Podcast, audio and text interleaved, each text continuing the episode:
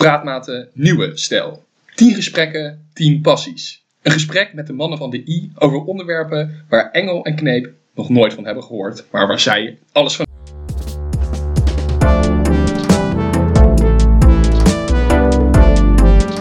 Is dit voor jou tactisch vanaf een logisch moment, uh, wel een minuut? Of? Uh, ja, volgens, voor mijn gevoel stopt hij halverwege een zin.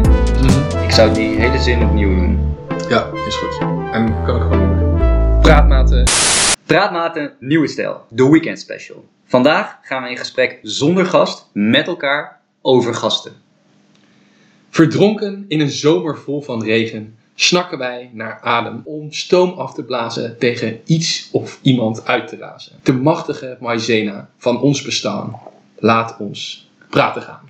Engel, het is feest, het is lustrum. Het is uh, Lustrum inderdaad, vijfde aflevering. Uh, ja, Uh, ik wist van tevoren al dat het één groot feest ging worden. Engel, die keek een beetje ziekeneurig toen ik het voorstelde. Nee, dat is niet waar. Hij stelde het zelf voor. vijf is natuurlijk het Lustrumgetal. Het vieren waard. Nou ja, het viersapje wat wij voor ons hebben is ja, een thee. Ze noemen het yerba mate thee. Yerba mate. Grootheden als uh, Lionel Messi schijnen dat te verorberen zowel voor, na Zeker. en tijdens een potje voetbal. Ja, dat, uh, dat schijnt de wonderdrank te zijn. En uh, nou ja, we weten allemaal dat Messi niet de beste voetballer ter wereld is. Maar toch zeker wel uh, Hij een doet- balletje kan raken. Hij doet leuk mee, hij doet leuk mee. Mij deed dus vooral denken aan die ontzettend slechte weddenschap die ik heb verloren. Waarin nou ja, de uitstand was dat ik dus een peuk op moest eten die aan had gestaan. En ik ben dan nu ook een beetje aan het wachten op die ontzettende high. En vooral die ontzettende low die er dan direct weer achteraan komt. Want het smaakt gewoon naar ja, verbrande tabak.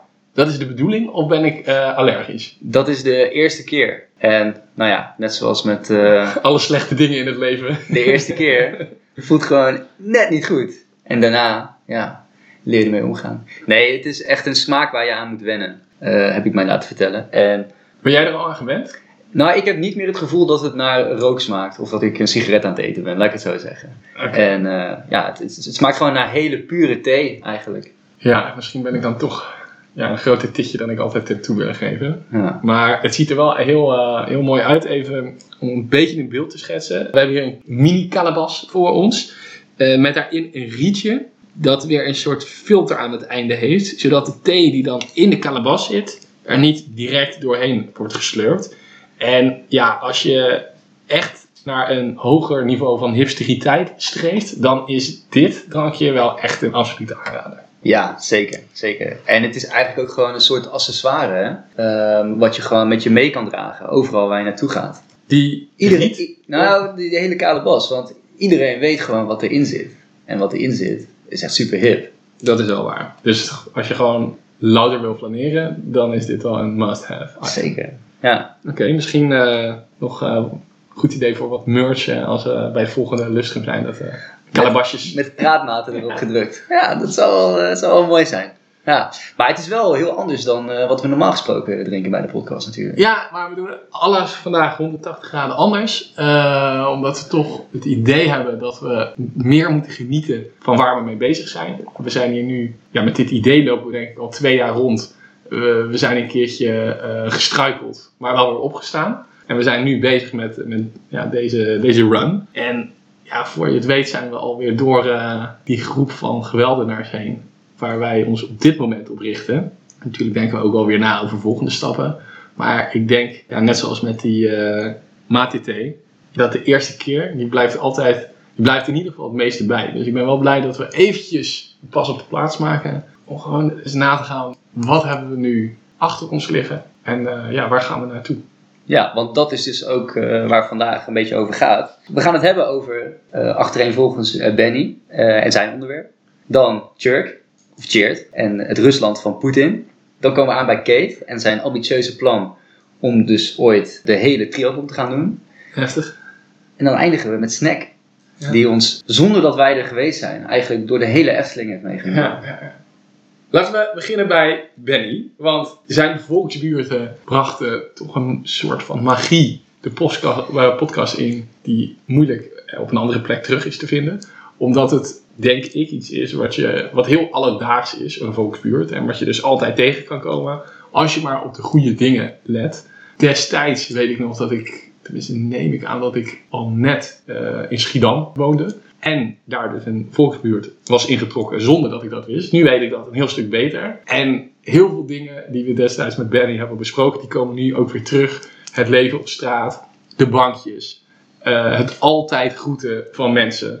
Maar ook bijvoorbeeld het eh, meenemen van een heel random eh, stel, een jongen en een meisje, die we tijdens een, ja, een hele rare borrel op straat gewoon gevonden hadden. En zij waren ook chill. Dus dachten we van, nou ja, kom dan maar mee naar ons huis. En toen ging die gozer in geuren en kleuren vertellen hoe je dan het beste bij je buren in zou kunnen breken. Want hij vertelde dus eh, dat hij daar nog een, jaar van had gezeten. En nou, ik dacht van ja, hoe vaak krijg je nou de kans om eens eventjes, nou ja, een kijkje bij de buren te nemen. Hoe werkt dat hele inbreken gebeuren? Nou, dat kon hij in geuren en kleuren vertellen. En dan, ja, dan leer je toch dingen die je niet leert in nou ja, de wijk waar we nu zitten. De prachtige vogelenbuurt ja. van Utrecht. Want ik denk dat we dit, deze buurt een hoop kunnen noemen, maar geen volksbuurt. Nee, nee, zeker niet. Nee, dit is een uh, vogelenbuurt. Ja, inderdaad. En dat is toch Met wel... heel veel, uh, heel veel... Bakfietsen. Bakfietsen en heel veel pretvlinders. Dat is niet echt een vogel, maar goed. Die zijn ja, ja, ja, maar die heb ik ook wel rondgevliegen. Maar over dat inbreken. Uh, hoe kwam je toen thuis? Nee, die, dat was dus bij ons thuis. Dat was bij jou thuis? Ja. En we gingen gewoon door de buurt, door ons raam gingen we de buurt scannen van, nou ja, daar is het donker. Je ziet dat daar dat raampje open staat. Je ziet dat dat raam naar buiten of naar binnen open gaat. Wat voor koevoet heb je nodig? Ja, hij wist toch best wel het fijne ervan. En kijk, los van dat dit een leuk verhaal is, is vooral het verhaal erachter interessant, vind ik dan. Want hij ging dat doen omdat hij om zich heen mensen zichzelf ook zag verrijken met dingen die we in ieder geval maatschappelijk gezien niet verantwoord vinden. Maar uh, ja, het is toch gewoon een stukje cultuur wat ook met uh, het hele Instagram gebeuren mee is gekomen. En überhaupt social media. Het laten zien van wat je hebt is heel belangrijk. En dat vond, dat vond hij dus ook. Is dus op die manier de, de criminaliteit ingerold. Ook omdat hij thuis niet heel breed had. Uh, dat, uh, dat hielp er natuurlijk ook bij, want anders kan je gewoon makkelijker naar ja, wel geaccepteerde manieren van geld verdienen toe gaan. Maar hij vertelde ook dat dat genot wat daar dan uitkwam, dat was altijd voor een hele korte duur. En op een gegeven moment uh, was hij het ook gewoon zat om elke keer maar weer met een PlayStation 4 het pand te verlaten. Nou ja, hoeveel verkoop je een PlayStation 4? 300 euro, 200 euro. Rijker te zijn. En dat is een leuke winst voor de avond. Maar je wordt er niet gelukkig van, vertelde hij.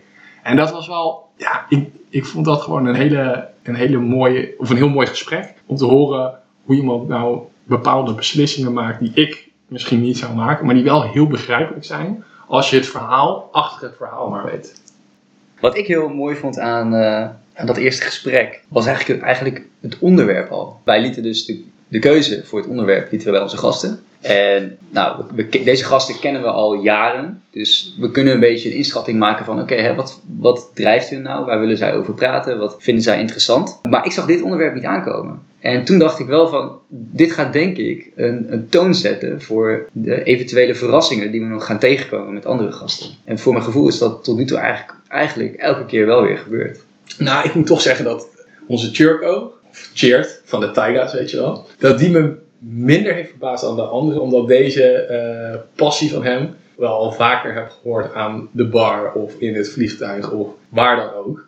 En ik vond het juist, dat vond ik juist ook een heel fijn gesprek, omdat hij nu echt de kans kreeg, voor mijn gevoel, om alles even net wat gestructureerder neer te zetten, zonder alleen maar de, uh, de spicy stories erin te hoeven gooien. En dat er dus ook ruimte is voor ja, wat meer wat meer achtergrond. Daar werd uh, inderdaad flink, uh, flink ingegaan op, uh, op de achtergrond en nou, hoe zoiets nou tot stand is gekomen. Voor onze standaarden. Voor onze standaarden, ja precies, precies. Kijk, uiteindelijk is het allemaal maar houtje touwtje en, en we doen maar wat. Maar ja, ik vond dat wel echt, je merkte gewoon heel goed en eigenlijk bij elk gesprek merkte je gewoon heel goed dat iedereen heel erg belezen en ook heel erg begaan is met de onderwerpen die ze gekozen hadden. En over belezen gesproken, dat vond ik heel grappig aan uh, de podcast van, van Benny, dus de volksbuurten die we, die we besproken hadden. Hij, hij leunde eerst heel erg op dat boek van Pieter Tops. Ah, En dat noemde hij ook een paar keer. Ja. En halverwege dat gesprek merkte hij eigenlijk van... eh, ik, ik, kan, ik, ik weet hier gewoon dingen over, dus ik kan dit ook gewoon zonder dit boek. Weet je wel, alsof hij eigenlijk met zwembandjes was gaan zwemmen. En op een gegeven moment dacht van, maar ik kan gewoon zwemmen. Ik heb die zwembandjes niet nodig. Dus toen bleef het boek bleef mooi op de achtergrond. Ja, ja, Dat vond ik wel, eh, vond ik wel leuk om te zien. ja, is zo. En dat gaf hem ook wat meer vrijheid. Hij moest er een beetje inkomen, had ik het idee. Ja, precies. Ik kon Maar echt, eh, echt dat- goed merken. En dat merk ik ook bij mezelf, dat ik iedere keer weer in die podcast moet komen, omdat het toch een andere manier van praten is. Je denkt meer na over de woorden die je gebruikt. En je bent er gewoon van bewust dat er iets is wat je aan het opnemen is. Ja, en wat dus ook is opgenomen, is de belofte aan ons allemaal van Bouke Even Ketelaar, dat hij dus die triathlon gaat lopen. Tegelijkertijd ook wel uitgesproken en beloofd door mij, maar misschien ook wel door jou. Ik hoop ook door jou eerlijk gezegd. Dat wij dat gaan faciliteren. Ja, ja dat is zeker waar. En ik, ik, ik weet nu niet wat nou meer werk is. Waarschijnlijk toch het trainen voor. Maar eh, dat gaat nog wel een, een flinke puizenwerk worden. Ja, zeker. Maar wel een heel mooi avontuur. Dat wordt zeker een mooi avontuur. Maar moet je eens even nagaan. Hè? Dat, als we dat dan toch op gaan zetten. En eh, een beetje groots neer weten te zetten. Het zijn wel van die dromen die je dan graag wilde bereiken. Ik hoorde vandaag trouwens even een heel even kleine side note. Een quote van Goethe. Vertaald naar het Nederlands. Maar die zei... Wensen zijn dromen die je kunt bereiken. En wat dat betreft is het organiseren van zo'n triathlon voor onze bugrakket is wel een wens van mij. Ja. Dat betekent dus, als ik dat echt wil, dan kan het ook. En het betekent dus eigenlijk dat je alle dromen die je hebt, die moet je wensen. Als je het echt wil. Want ik heb ook al wel eens een nachtmerrie. En Ja, oké. Dat is ook een soort droom, hè? ja, Nou, en, die, sch- die, die scharen we dan onder de nachtmerries. maar een droom is ook iets wat gebeurt in je slaap. En in, het spreek, of in de spreektaal is dromen, wat zit hier nou te dromen? Dat is meer van ja, wat een wens en een droom zijn dan bijna hetzelfde. Maar eigenlijk is het iets anders. Daarom vond ik het zo'n mooie uitspraak dat je een droom verder toespitst naar iets wat je echt wil. Dat is een wens. Dat is even net dat nuanceverschilletje wat ik wel eh, Ja. Snap Heb jij ooit een, een filosoof echt gelezen? Want dat bedacht ik me dus ook op dat moment van, boah, dat heeft hij toch weer mooi gezegd. Ik heb nog nooit zoiets gedaan. Ik ook niet. Nee. Nee, ik, Wordt dat een wens? ik weet niet. Ik weet het beuken, niet. denk ik. Ja, het is wel echt beuken. zware stof, inderdaad. Ja. Over het krampenplan gesproken. Ja. Het mooie aan Kate is eigenlijk, en hij heeft het ook benoemd in de podcast, dat er altijd iets uitgesproken moet worden voor hem voordat hij het echt gaat doen. En dat heeft al hele mooie tafereelen opge, opgeleverd. Kate, doe dit, Kate, doe dat. Nee, nee, nee. Oké, ik ga het doen. Maar hij heeft het dus uitgesproken. Ik ga die hele triathlon doen. En, ontwikkeling, ontwikkeling. Hij is lid geworden van de Utrechtse triathlonvereniging. Kijk aan. Vanaf september 2021. Dus Dat er is, gaat concreet en keihard gewerkt worden. Dat is wel lekker. Dat is mooi, dat is wel het begin van het begin weer. Dat is het begin van het krampenplan. Ja. Ja, het, eh, en dan heeft hij tot 2023, toch? Ja, maar ik probeer hem nog een beetje op te schuiven naar eh, 2022. Dat is volgend jaar. Volgend jaar. Oh, ja. machtig. Hoezo? wat? ja, die jongen moet je af en toe een beetje gek maken. Oké, oké, dat, dat is wel goed om bij tijds te melden dan, want die route moet dus bekend gaan worden. En over beloftes die zijn gedaan, ben je al met Snack naar de Efteling geweest? Nee, nee, dat is Staat nog die datum op? niet gebeurd. Nee, die, die datum staat Jachie. Ook niet. Hoezo niet? gepland. We hebben er eigenlijk niet meer over gesproken. Dat is al spijtig. Het is wel heel spijtig, ja. En eh, daarnaast, hè, als we het hebben over eh The Secret, visualiseren dingen en ze gaan gebeuren. Ik heb dus wel gedacht dat ik deze zomer naar de Efteling zou gaan. En er staat een uitje gepland met mijn collega's naar, je raadt het nooit, Walibi! de Efteling. Oh. maar eigenlijk, eigenlijk wil ik daar niet eh, heen. Want ik wil natuurlijk gewoon met snack naar de Efteling. Ja, dat is wel een hele andere ervaring dan met een paar casual collega's. Ja, toch? Dat denk ik ook. Dus ja, Maar dan ga je helemaal niet, of wel? nou ik ga met snack. Oh, Maar Snack moet even een appje sturen of hij moet me bellen. Snack, hoor je dit? snackbel. Bellen. Oké. Ja. Ja, ik moet er wel echt werk van maken, man. Anders, Dat dan- ik ook. anders is ook de vibe weg. ja. Ik heb een beetje het gevoel alsof we heel snel door eh Cheers eh, Rusland heen zijn Dat gegaan. klopt. Zullen we even een sprongetje terugmaken? Speciaal voor Cheers? Cheers. Deze is voor jou. Eh, wat mij heel erg bijgebleven is aan het, aan het Rusland van, van Poetin en de Tigers van Cheert, is dat hij op een gegeven moment zei hij, eh, na, na twee keer die podcast geluisterd te hebben, dacht ik wel van, oh ja, dit is wel echt, echt een hele mooie uitspraak eigenlijk. Hij zei op een gegeven moment, en dat ging volgens mij over die havensteden die dus aan de Noordelijke IJszee zitten, toen zei hij, probeer daar maar eens een tomaat te krijgen. En toen dacht ik daarna eigenlijk, na dus dat hele gesprek te hebben gehad over het Rusland van Poetin en eh, nou ja, dat het eigenlijk gewoon praktisch een totalitaire staat is, dat hij eigenlijk alles, ook die oligarchen, gewoon helemaal onder controle heeft. Toen dacht ik, eigenlijk geldt dat gewoon voor heel Rusland. Stel je nou voor dat je een tomaat daar wil krijgen die giftig is en die voor Poetin eh, bedoeld is. Dat gaat je gewoon niet lukken. Hij heeft dat mijlenver van tevoren, ziet hij dat aankomen en zegt hij, nou, dat gaan, we, dat gaan we niet doen. Dus eigenlijk, die uitspraak, probeer daar maar eens een tomaat te krijgen. Dat geldt gewoon voor Rusland, man. De vinger op de zere plek. Ja, ik vond vooral eh, die verhalen over die, over die stalen onder de ijskappen van Arctisch. eh, ja, wel. Arctica is dat denk ik ook. Ja. Ja? Ant is aan de andere Ja, kant. Ja, dat vond ik zo geweldig. Omdat dat, dat heeft echt wat, eh, ja, toch een romantische met zich mee van die onderzeeërs.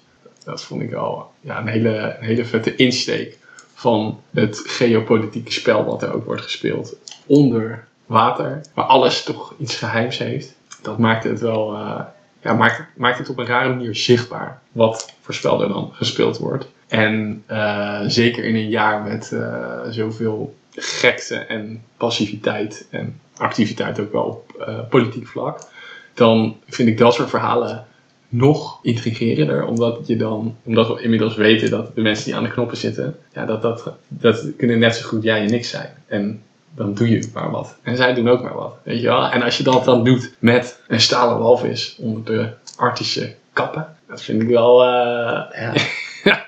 ik vind dat heel frappant. Dat, ja, dat dat gewoon de wereld is waar we in leven. En ook met die dolfijnen, toch? Ja, Met die ook, ja, ja, ja, ja, ja, ja. Hele gekke shit. Zoiets, zoiets dacht je in een film te zien. En, eh, en blijkbaar gebeurt dat gewoon echt. Ja, en ehm, wat ik dan ook heel mooi vond, is wanneer ik deze gasten dan vroeg voor eh, het maken van hun podcast, dat ze dan ja, toch. Mensen zijn gauw geneigd om te denken dat wat zij te vertellen niet interessant is. Maar dan blijkt dus wanneer je echt de tijd krijgt, en die krijgen ze hier, dat praktisch ieder onderwerp razend interessant kan zijn. En als je op die manier nou ja, in het leven staat, is het wellicht een beetje overdreven. Maar ik merk wel dat eh, door het maken van deze podcast en hoe we bepaalde onderwerpen de ruimte geven in die podcast, ik merk dat ik dat ook buiten die podcast om ook actiever probeer te doen. En dan krijg je hele andere gesprekken met mensen. En dan hoeft het niet altijd maar te gaan over hoe was je weekend en waar ben je met vakantie geweest. Wat toch gewoon over het algemeen lege hulzen zijn. Ja, precies. En je moet praten over het nieuwe servies of zo. Dat is Ja. aangeschaft. ja, inderdaad. Ik merkte dat heel erg bij, eh, bij het gesprek dat we met Snack hadden over, eh, over de pretparken. Eh, we moesten hem bijna afkappen. Het ging zo lang door. Het was wel echt fantastisch, maar het, het, het- hij had zoveel kennis en zoveel energie kreeg je daarvan. Dat hij gewoon maar door bleef praten, door bleef praten. En hè, wij, wij hebben dan wel zeg maar het streven om het altijd binnen het uur te houden. maar met Koen bleef het maar gaan. En, hij, en elke keer als hij dan verteld had, dan vroeg hij ook van... Hoe zat, hoe zat dat bij jullie vroeger? Waren jullie ook zo bevangen door eh, de pretparken? En nou ja, zeker ook omdat hij dus daarna vertelde dat hij eigenlijk helemaal niet zo vaak in een pretpark geweest is. Toen, Ja. toen ben ik daarna wel na gaan denken van... Ja, ik ben wel redelijk vaak in een pretpark geweest. Maar eigenlijk heb ik daar nooit zo bij stilgestaan. En dat is eigenlijk best wel ondankbaar als je dan zeg maar dat hebt gehoord van een hele goede vriend. Dan denk je wel van ja, ik moet daar toch eh, anders eh, in gaan staan of anders over na gaan denken. Ja, ja. Het laat je sommige dingen, of eigenlijk heel veel dingen, op een andere manier waarderen. En je weegt met een andere, ja, met een, met een andere balans. Dus Ja, ook leerzaam, als je Ja. het zo bekijkt. En, En Snack wist echt alles hè. ja, Over, over, de, over de achtbanen, maar ook over de pre-rides. Of ik weet niet eens meer hoe het heette, maar dat je dus in die... de dark rides. de, de- oh ja, de- de- nou, ik bedoel dus dat je vlak voordat je die Oh, ja. gaat, daar begint tegenwoordig de, ja, ja, de ervaring al. En, eh, ik wil gewoon dan in die rij staan met hem. En dat hij dan al helemaal bevangen is en mij probeert daarin mee te trekken, weet je wel. Terwijl ik denk, een doorsnee persoon die staat in die rij en denkt, oh fuck, hoe lang duurt dit nog? Ik wil in die achtbaan zitten. ja, maar dan moet je het gewoon doen. Actie ondernemen Actie. in de taxi. Jij onderneemt altijd actie eh, nadat de taxi van de gast alweer vertrokken is. Want We maken zo'n podcast op een, eh, mooie zaterdagmiddag over het algemeen. En dan lijkt het altijd in één keer goed te gaan. Maar dan is het niet per se direct luisterbaar. Want er moet er nog eventjes aan gesleuteld worden. Is dat een aanrader? Is dat heel leuk om te doen? Of is dat juist verschrikkelijk? Eh, ja, daar moet, je, daar moet je van houden, denk ik. Eigenlijk is het een beetje hetzelfde als bijvoorbeeld een aftermovie maken. Of uiteindelijk photoshoppen. Alles daarin zijn eh, laagjes die je eigenlijk over elkaar brengt om uiteindelijk een totaal te maken. En je begint eigenlijk met een soort bronbestand. En dat bronbestand nemen wij nu op met de microfoon van een laptop. Wat natuurlijk niet goed is. je hebt eigenlijk, dus om, bijvoorbeeld, om al die omgevingsgeluiden weg te krijgen, moet je gaan opnemen met de microfoon. Want dan isoleer je dus de stem al en dan hoef je Ja. daar dus niet mee te werken. Maar zover zijn we nog niet, dus dat moet wel gebeuren. Ehm, en daarnaast ja, hebben we dus ook heel vaak wat te drinken bij de podcast. En dat wordt regelmatig wordt dat op tafel gezet. Ook al geef ik heel duidelijk de aanwijzing om dat niet te doen. Maar ja, weet je, de energie eh, neemt toe. De, de zenuwen, die, eh, zeker in het begin, die moeten nog even Hieren door het lijf. die moeten nog even het lijf verlaten, inderdaad. En voor je het weet is zo'n glas alweer eh 10 of 20 keer op tafel gezet. En ja, kijk, ik wil dat gewoon weg hebben. Want ik wil gewoon dat het fijn is om naar te luisteren. Dus zulke soort dingen, ja, daar ben je wel mee bezig. Ehm, maar ja, it's part of the deal. It's Ja. part of the game. Ik moet hier ook nog hoesten. Hoe aangelegd is dat? Zo. Zo. Bosui. Sorry man. Dat is niet erg, die kan ik heel makkelijk weghalen. Ja, ik had hem wel goed aangekondigd, denk ik. Ja, maar het probleem is nu dus, als ik hem weghaal, Dan? dan hoor je mij daarna zeggen, ik kan hem weghalen. Ja, En dan wat- vraagt de luisteraar zich af, maar wat heb je dan weggehaald? Want datgene wat je weggehaald hebt, dat hoor ik niet meer.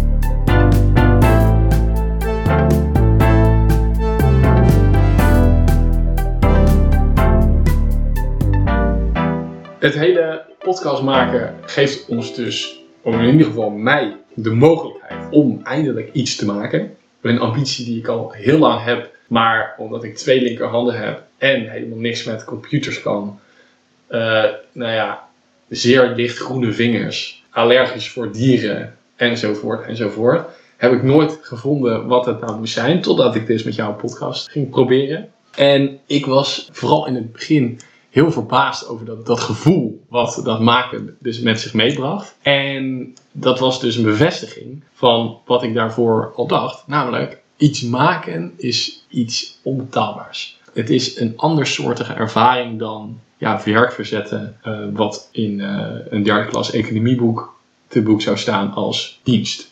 Je hebt heel duidelijk die dienstensector en die maaksector. En dat maken, dat is, ja, misschien valt podcast ook wel onder dienst, maar het voelt in ieder geval alsof er echt iets nieuws is. En ik vind dat dus, ja, dat, dat heb ik nog nooit eerder op deze manier ervaren, denk ik. Omdat, ja, dit, hier groeit echt iets. Heb jij dat op dezelfde manier? Want jij, jij bent daar wel wat meer mee bezig geweest hiervoor. Ja, zeker. Ik ben in principe opgeleid om, nou ja, in de dienstensector mijn dingetje te doen. Maar dat interesseert me gewoon niet meer. Het is gewoon zoals, zoals, ja, zoals jij het beschrijft. Het maken is veel bevredigender. En wat dat bij mij heeft veroorzaakt, is dat dat andere helemaal niet meer bevredigend is. Dus ik kan daar gewoon heel weinig maar meer mee. Maar het maken, daar ben ik nog wel heel erg zoekende in. Wat dat dan moet zijn. Ja, en je kan on the side blijven doorgaan met dingen maken, al is het maar voor jezelf. En ja, dat is al het, het, voordeel dat als je nou ja, het stuk, stukje diensten dan in, eh, hoe zeg, ten dienste laat staan weer van het maken. Dus eh, dat je de knaken verdient met, eh, met je dienst, zodat je daarna iets kan maken wat, uit, wat vaak geld kost in beginsel. Ja, zeker. Dat hebben wij al, ja, op een heel laag niveau hebben wij dat gewoon gemerkt. Ja, natuurlijk. bijvoorbeeld die microfoon die we hebben gekocht. Ja. En die niet aangesloten kan worden. We hebben een microfoon, mensen, maar ja, het noodlot eh, keerde zich tegen ons. Wat doe je daar? Ehm, op zoek gaan naar passies was een van eh, de onderliggende gedachten toen we hiermee begonnen. Ook omdat er een, van mijn kant een schrijnend gebrek van, eh, ja, aan passie is op dit moment. Ik, ik heb wel periodes in mijn leven gehad dat ik iets geweldig vond en alles erover wilde weten. Ja, dat ik me er helemaal op stortte zonder, eh, zonder grenzen. Op dit moment mis ik dat een beetje. En ik mis het niet in de zin van het woord als dat ik niet, of dat ik het idee heb dat ik niet compleet ben nu. Maar ik heb het niet op dit moment. En ik kan het juist wel heel erg waarderen in, in andere mensen. Dus ja, dan ga je toch weer een beetje op zoek. Eh, wat, wat vind je dan mooi? Ik heb dus toevallig vanochtend voor het eerst motor gereden zonder eh, motorinstructeur. Want, en dat was dus alweer een geweldige ervaring.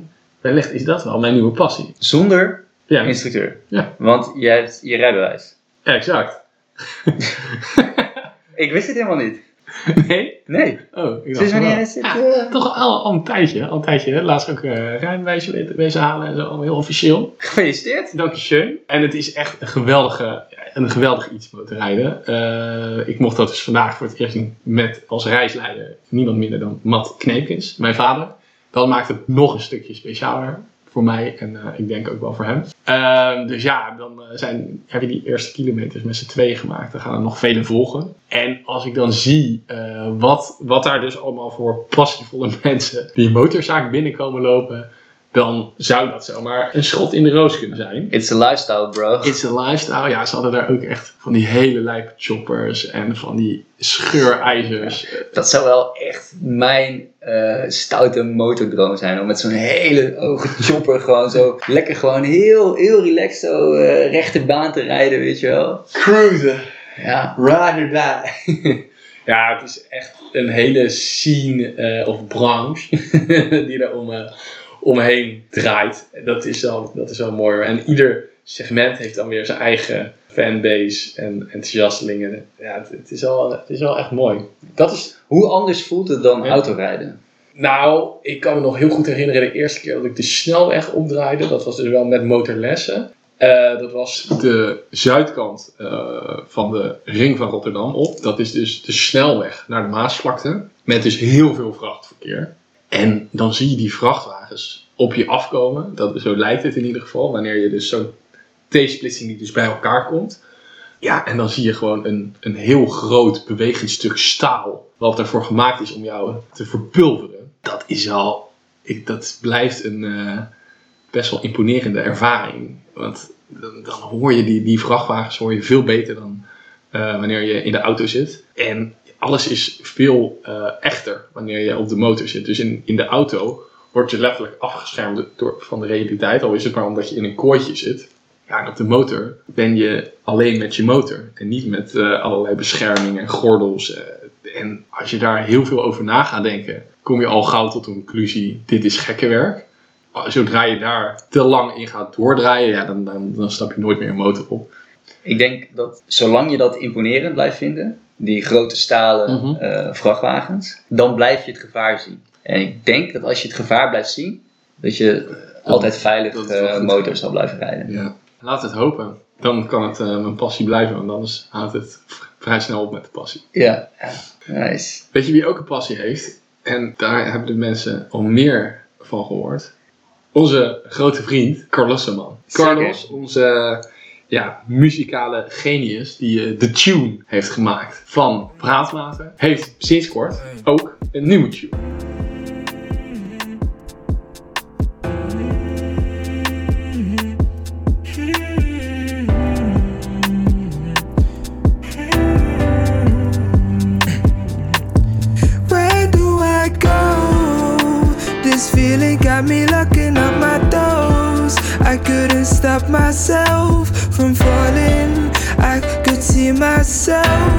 Appalling.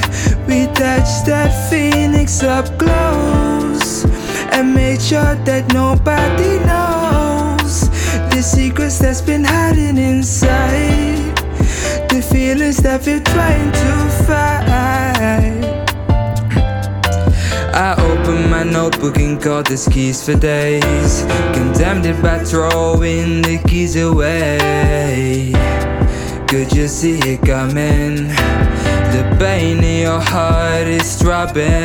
But you stay silent through the whispers of despair. The emotions that you're feeling are causing fear. Could you see it coming?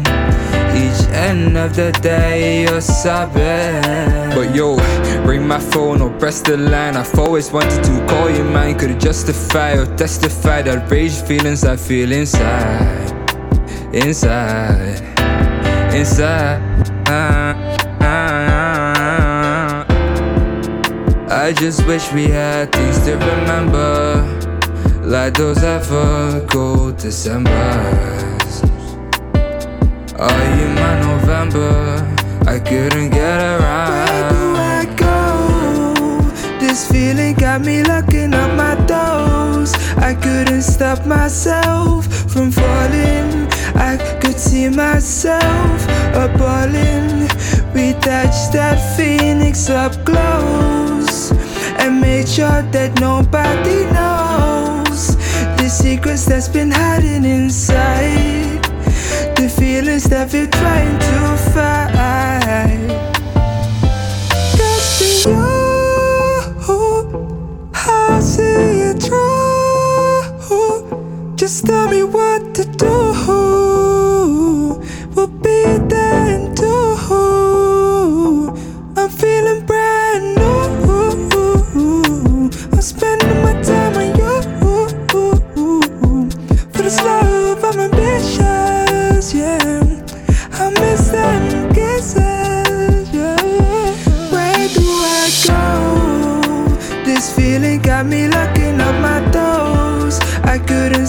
Myself from falling.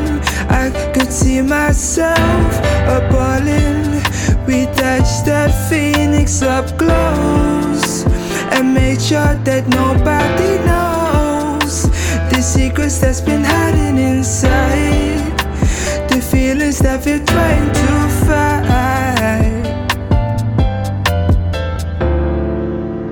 Ja, lieve luisteraars, want een tune maakt een podcast. Je weet gelijk wat je gaat luisteren en je zit gelijk weer in de wereld van de praatmaten. De wereld van de praatmaten wordt mede mogelijk gemaakt door Carlos. En Carlos eh, heeft dus ook deze nieuwe tune gemaakt. Hij gaat augustus, september een eh, heel album zelfs dro- droppen. Hij maakt gewoon muziek voor zichzelf. En eh, wil, nou ja, is zo aardig om dat ook te gaan delen met de wereld. Op dit moment kan je hem nog het beste vinden op Instagram. Larkos heet hij daar. En let dan even op, eh, dat is L-V-R-C-O-S.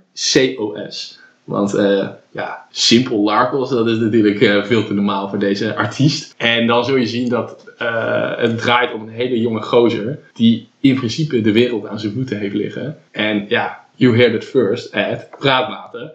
Dat vind ik toch wel een hele eer. Like, subscribe en follow. RNR is RNR back. Oeh, klassieketje. Ja, toch. Goeie tijd hoor. Ja. Hoeveel eh, vrienden had jij? Eh, ik, ik heb eigenlijk social media geboycott vanaf Hives. Oh, Ik had, het, ik had het wel. maar dan heb je eigenlijk het beste meegemaakt hoor. Ik had tien vrienden of zo. Ja, ik ook. Ik, ik was geen geweldige hiver. Nee, maar mijn vriendinnetje in de eerste klas, die zei, yo, je moet dit hebben, want ik heb dit ook. Oké, toen zei jij, Toen heb ik het goed. aangemaakt. En eh, eigenlijk ben ik daar gewoon gelijk al afgehaakt bij social media.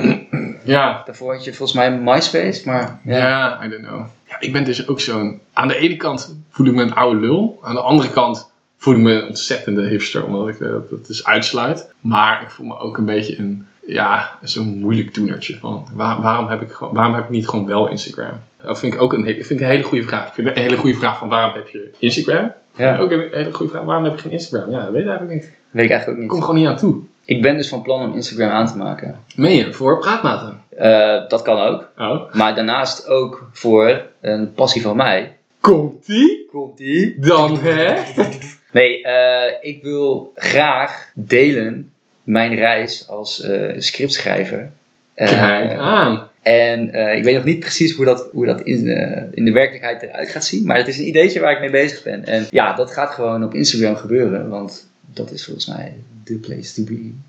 Oké. Voor de socials. Socials. Ja. Yes. Dus, Maar wel lastig lijkt mij, om dus zo'n script, dan moet je dus kleine stukjes laten spelen om dat enigszins te kunnen delen? Of hoe moet ik ja, ik, maar ik denk dat het niet zozeer gaat om elke keer te delen wat ik schrijf, maar gewoon de dingen die ik meemaak. Oké. Op, nou ja, eigenlijk iets proberen te bereiken wat schier onmogelijk is. En misschien, Is het misschien is het Is wel het een een soort van, eh, van therapie voor mezelf Maar ook. is, weet het, is een wens? Of is dit, is, dit is wel een wens, ja, zeker. Thanks Goethe. Ja, inderdaad. Hij heeft altijd je rug. Hè. Ja, toch. Over passies gesproken. Ik vertelde gisteren op een eh, hele wisselvallige vrijdagavond dat ik in mijn eh, tijd als student, toen ik mijn masterscriptie schreef over het Deliveroo-arrest voor de liefhebber of Deliveroo-bezorgers, werknemers of ZZP'ers waren, nog steeds een zeer relevant onderwerp in deze tijd van maaltijdbezorgers. Toen, ja, op dit moment klinkt het als best wel een leuk onderwerp, of misschien helemaal niet. Op dat moment vond ik het verschrikkelijk om daar al mijn tijd aan te besteden. En daar heb ik er dus serieus over nagedacht om in de tussentijd, of in de tijd daaromheen, een opleiding tot barbier te volgen. Omdat ik dan in ieder geval iets zou kunnen. Nou, eh, zoals dat gaat, niet gedaan. Eh, heel ellendig voelde ik me daar toen over, want ja, dan is alles ineens ellende. Maar gisteren deed zich een mogelijkheid voor, op datzelfde balkon, om dus het toch maar eens te proberen. En ik heb nu een eh Jannik Willer Engel tegenover me zitten, die er niet onverdienstelijk uitziet. Als ik toch mezelf een klein schouderklopje mag geven. Ja, daar heb je helemaal gelijk in. Het ziet er gewoon echt strak Het uit. ziet er strak uit. Ja. Ik, ik kijk nog steeds wel aan tegen die eerste foute haal. Maar eh, je kan dat ook zien als een, nou ja, als dat het Als je het vergelijkt met de andere kant, dan ben je gewoon een hele snelle leerling. Ja, dat is zo. Want rechts voor de kijker, links voor Engel, er zit dus een klein hapje. Maar eh, rechts voor Engel, links voor de kijker, is er echt een veet. Ja, dat is Ja. echt, ja, dat is gewoon best wel, best wel lekker. Als ze morgen een remake zouden maken van Jarhead, Dan ben jij gewoon dan word, ik, dan word ik gewoon gecast. Ja, inderdaad. Nou, en ja, misschien moet ik hier toch nog maar eens een keertje stevig over nadenken. Want als ik eerlijk ben, zit daar misschien wel mijn passie in een beetje. Niet, niet per se één ding, maar zo'n. Ik hou gewoon van extreme.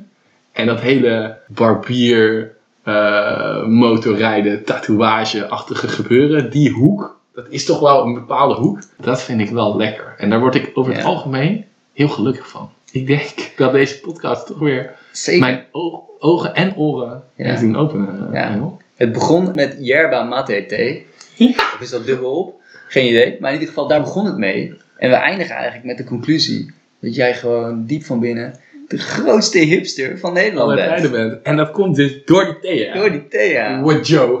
Wat? Misschien moet je er gewoon serieus wat mee doen, man. Ik denk het wel, ja. Ik denk dat het... eh, Weet je dat ja, ik dus, weet je dat ik dus een, dat er de mogelijkheid bestaat waar ik werk om ieder jaar twee weken aan sabbatical op te kopen. Dat je dus na vijf jaar kan je gewoon iets van tien weken vrij nemen. En dat kan altijd, je kan altijd een sabbatical opnemen, maar dan krijg je niet doorbetaald. Nou ja, voor veel mensen is dat dan toch een weerstand, omdat je, ja, je moet toch de huur betalen bij wijze van spreken. Maar als je dus dat elk jaar opkoopt, die twee weken, dan kan je dus in één keer die sabbatical doen. Ik heb de laatste tijd best wel zitten denken, waarom doe ik dat nou? Maar ik zie mezelf best wel, ik zie, ik zie mezelf niet over een jaar zo'n workshop doen, maar over vijf jaar zie ik mezelf echt wel gewoon die shop instappen en zeggen, beste Karel, ik wil graag barbier worden. Ik hoef niet professioneel, maar ik wil nu gewoon drie maanden bij jou in de leerschool gaan en dan kijken hoe ver ik kom. Ja, je mag in ieder geval... dat dan gewoon Ja, vet. ik zou dat sowieso doen. En je mag in ieder geval altijd op mij eh, proberen.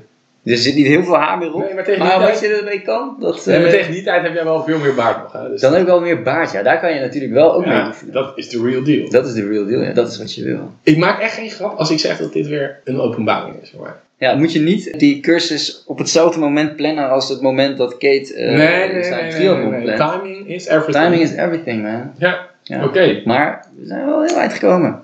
Nou, zal ik dan even teruggaan naar mijn passie? Want, lieve luisteraars, dit was de weekend special. Maar ik wilde het eigenlijk een after school special noemen. En after school specials zijn televisiefilms die vlak na middelbare schooltijd werden eh, uitgezonden om de tieners van die tijd dingen bij te brengen over maatschappelijke issues die op dat moment speelden. Dacht ik altijd. Wat ik net vond in the Urban Dictionary is dit. After school special. The adolescent act of rushing home after school to look up porn and masturbate on the singular family computer before the rest of the family returns home. En dat is ook wel heel speciaal natuurlijk. Wat lekker joh. Ja, en eh, dat is ook wel lekker vrij van geest. Zeker. Voor die Zeker. vijf minuutjes dat mama nog niet thuis is. Ik denk eh, dat we er wel een beetje doorheen zijn. We We moeten nog even afsluiten met een bang. Lieve luisteraars, dit was de weekend special. Volgende keer zijn we terug met een nieuwe gast en een nieuw onderwerp. Wat een nieuwe passie dus. Dus Stay hou die, tuned. hou die koptelefoons warm. Lekker man. See you around. Bye.